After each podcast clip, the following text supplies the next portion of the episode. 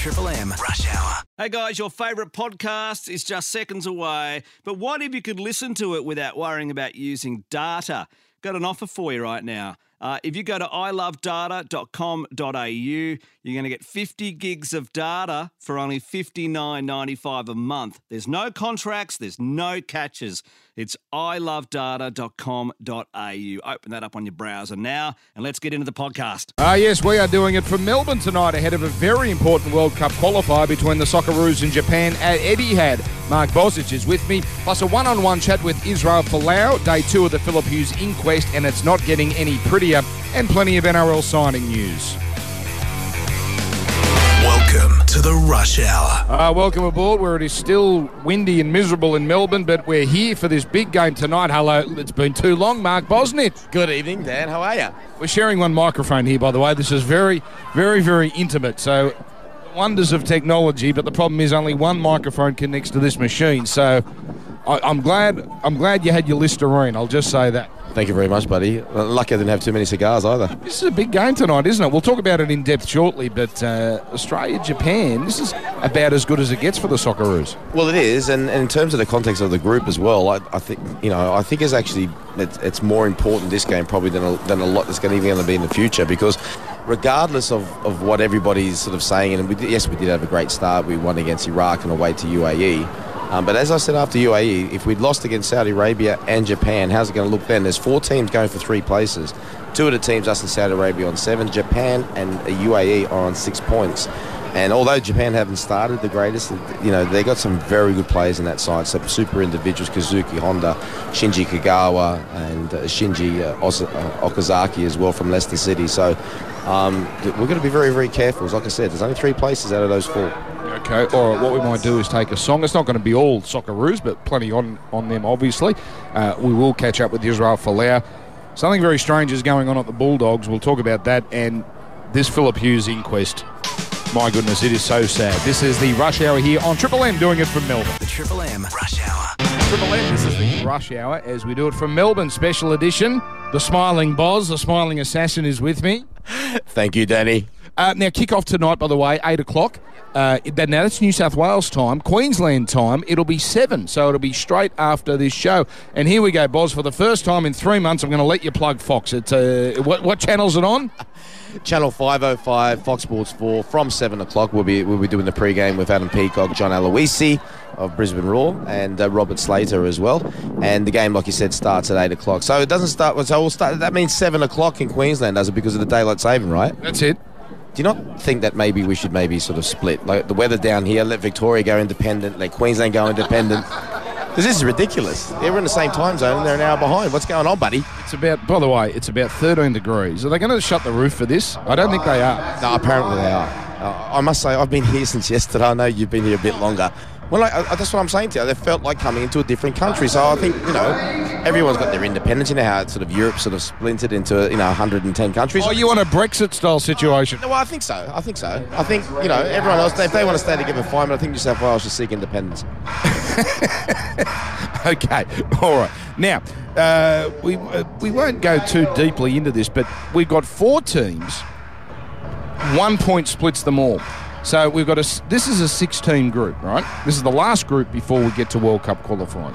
You've got Australia, Yeah, before the World Cup. Australia, Japan, UAE, and Saudi Arabia are all either on seven or six points. This is the fourth game out of ten, so we're not into uh, make or break stuff. But, but if they let let it slip, then they could be in trouble. Japan, now.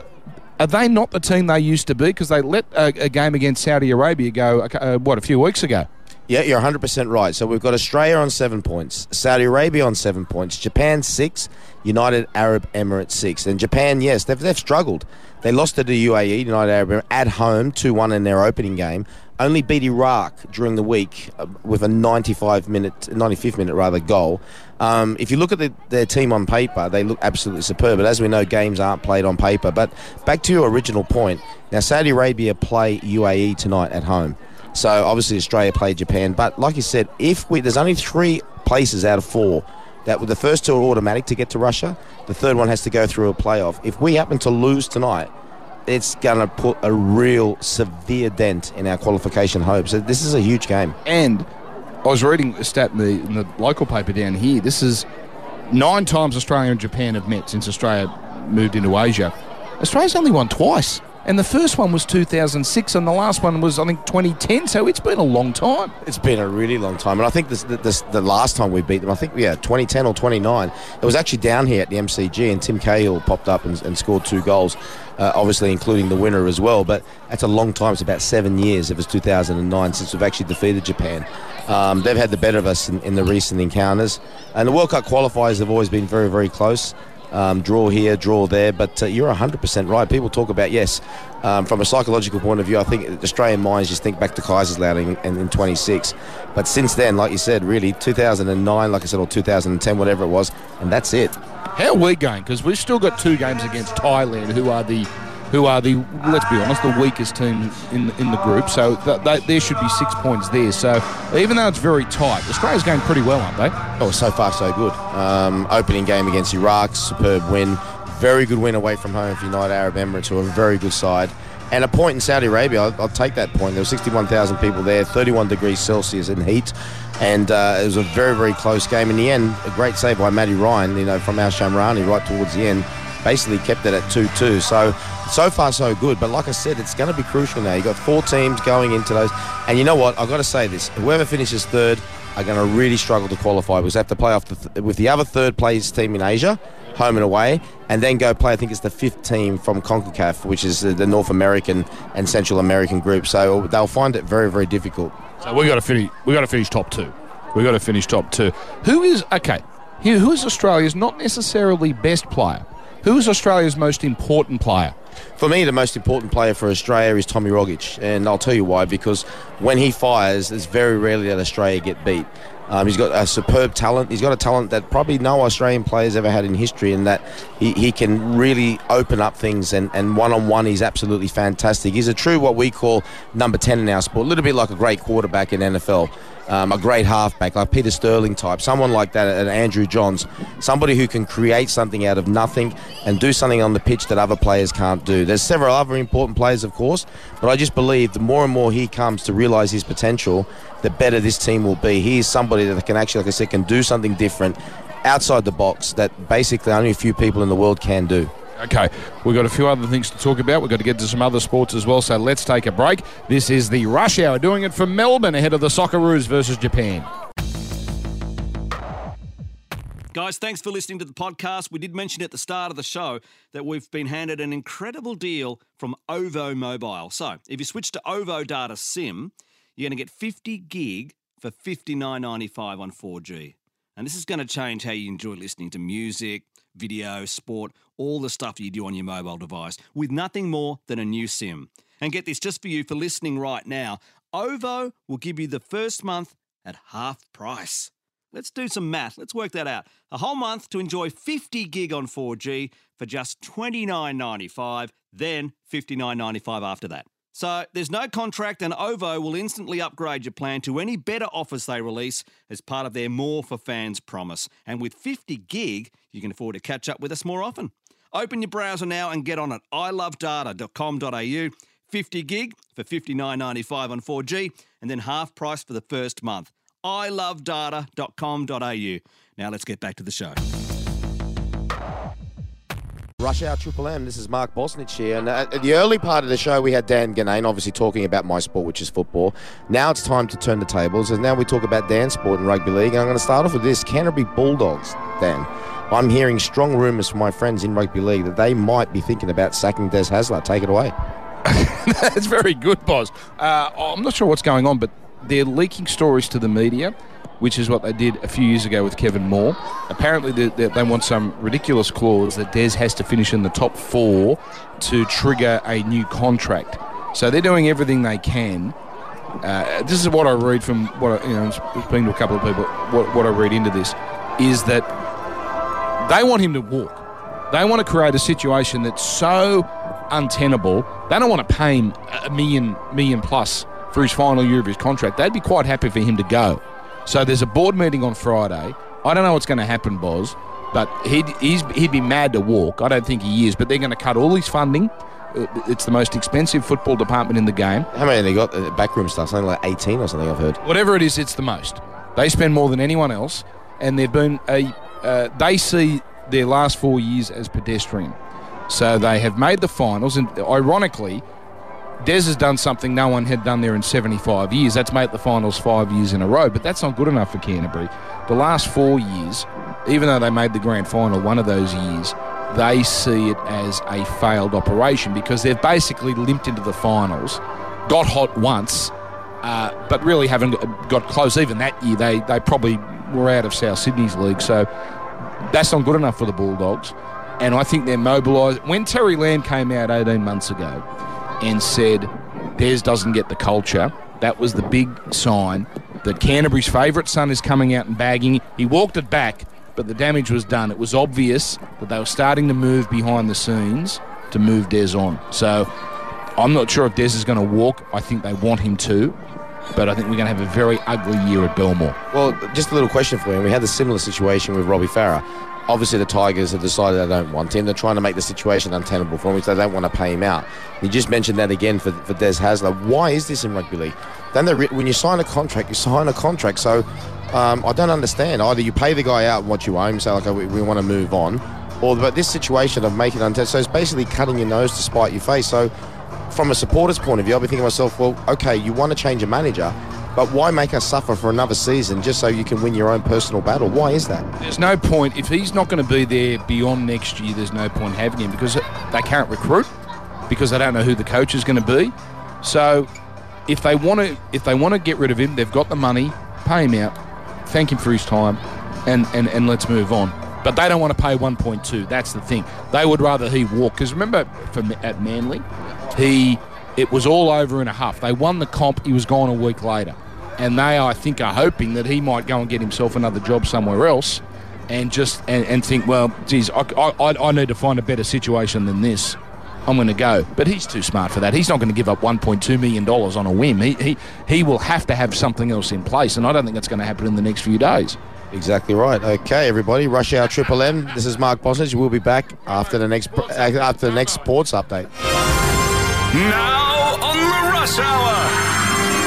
When coaches attack. College basketball coach Kevin Borseth. That's how I feel. Damn sick and tired of getting out rebounded. 25 offensive rebounds. First time we block out, we get called for a damn block out. We're pushing people. Meanwhile, they're on the other court grabbing rebounds, going over the top and grabbing them. We get one offensive rebound, the other get called for over the back. We, we don't block out very damn well, and we're not getting called, one or the other. That's where I'm frustrated. That's where my whole frustration comes in. Offensive rebounds. The entire thing came down to offensive rebound. They got every fucking offensive rebound. We didn't get one of them. I'm not going to sleep. Sorry. I apologize, but I'm very frustrated. The Rush Hour. The Triple M Rush Hour. Ah, uh, yes, Triple M. I've got the mic back. it's the Rush Hour doing it from Melbourne. Let's do this. Not just tiles and bathrooms. ABL Tile and Bathroom Centre. Your one-stop renovation shop. abltilecentre.com.au. Right now, this is the Triple M Rush Hour. Live. Sports update. Boz, I'm not trying to hit on you, but I have to get closer to you. Every time I drag my, my, my chair closer because we're sharing the one microphone, you back away. Don't back away. You're joking, aren't you? Josh Hoffman is off to the Parramatta Eels for three years. He leaves the Titans after a couple of reasonable seasons. Rory Kostjasyn has left the Cowboys to join Newcastle on a two-year deal. That's a good pickup for them. And Tyrone Peachey is the latest retention success for the Panthers. He signed for two more years. So boy, boy, they've done a great job keeping everyone uh, there that um, that they've wanted to. In fact, they've pretty much kept the entire squad. As I'm sure you've heard by now, the New South Wales government has backed down on its greyhounds ban. That was rubber stamped today by Premier Mike Baird. What do you think of that, Boz? It's the right decision. Um, you're talking about people's livelihoods. Um, as long as you've got standards in place, and look, you know, I've been back in the in the country since 2008.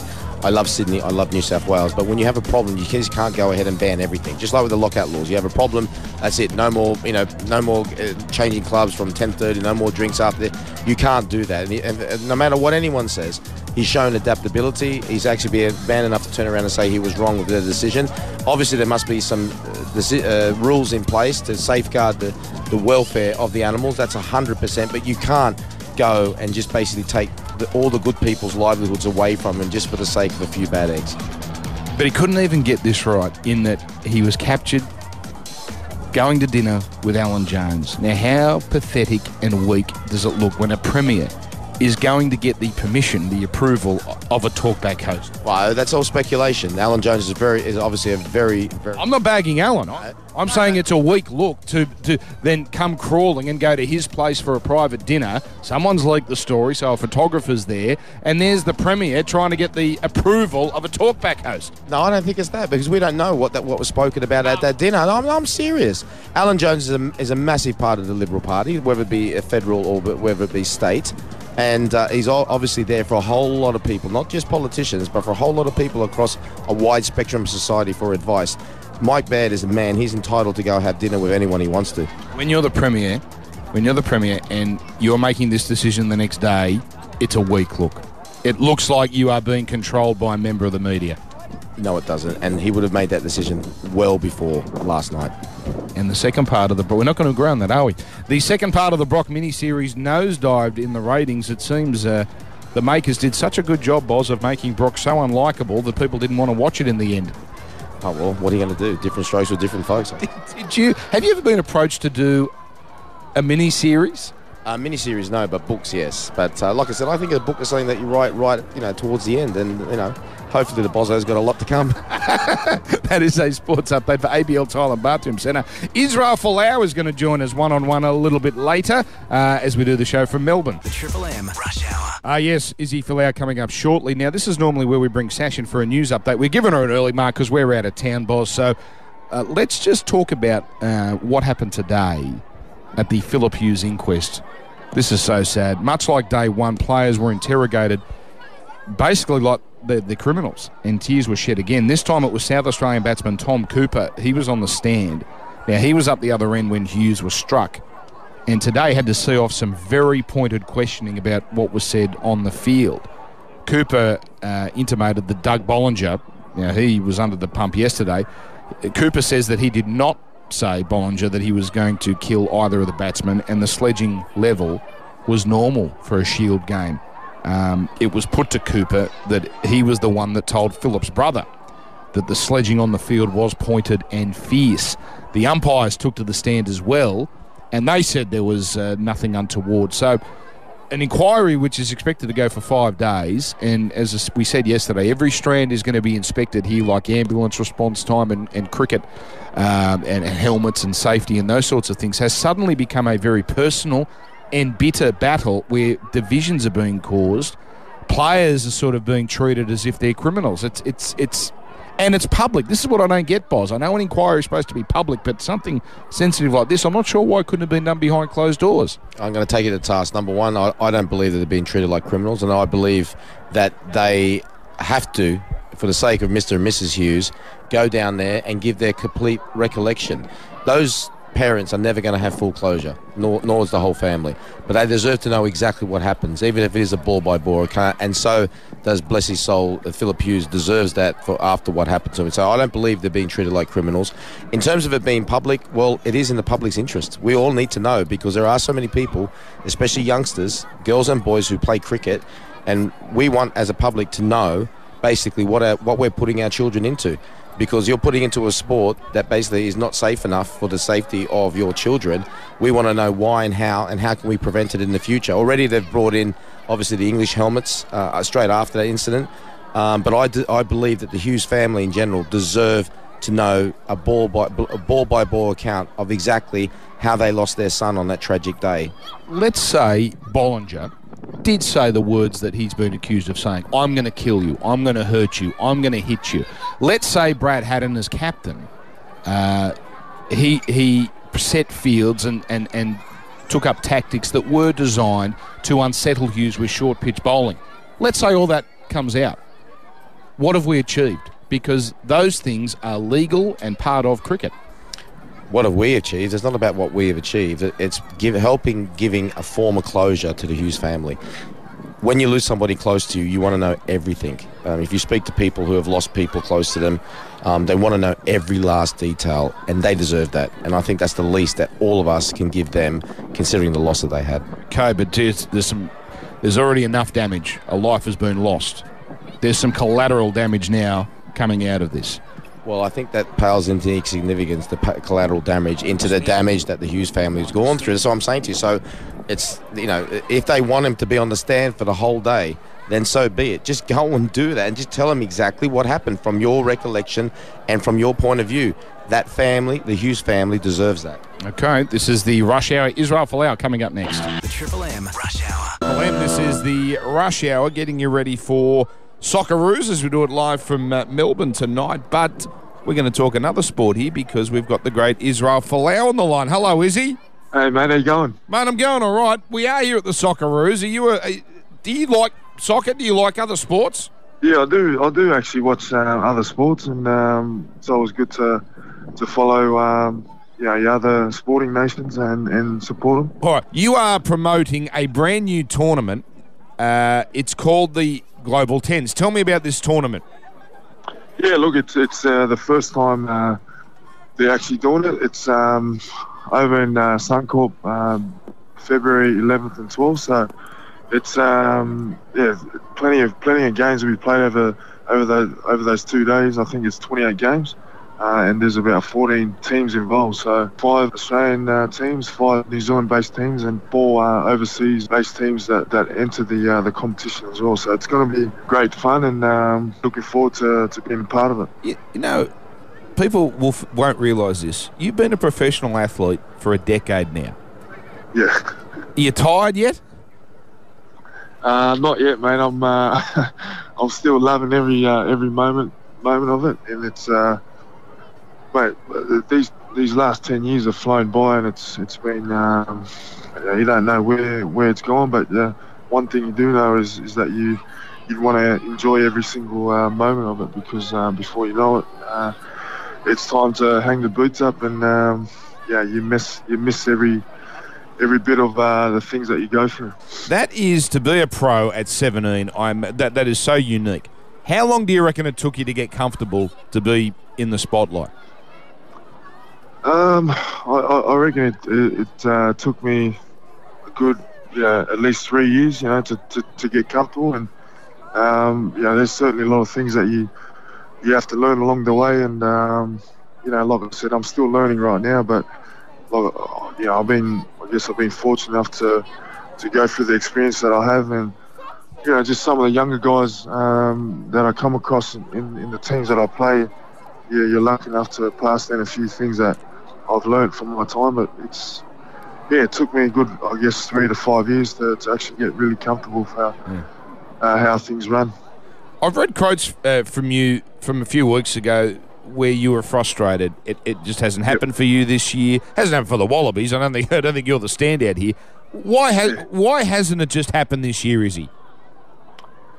Um, you can't really, I I guess you can't really put your finger to a certain thing. Um, you know, it's uh, some things don't really go your way. Um, you know, some seasons, and you know, you, you, you tend to go up and down. But I think it's been, like I said, it's been frustrating because I know that I, I can certainly play a lot better than what I have been. But um, you know, I, I guess it's a great challenge for me to, to, to keep persevering and keep working hard, and hopefully, uh, in time, um, you know, those performances will come.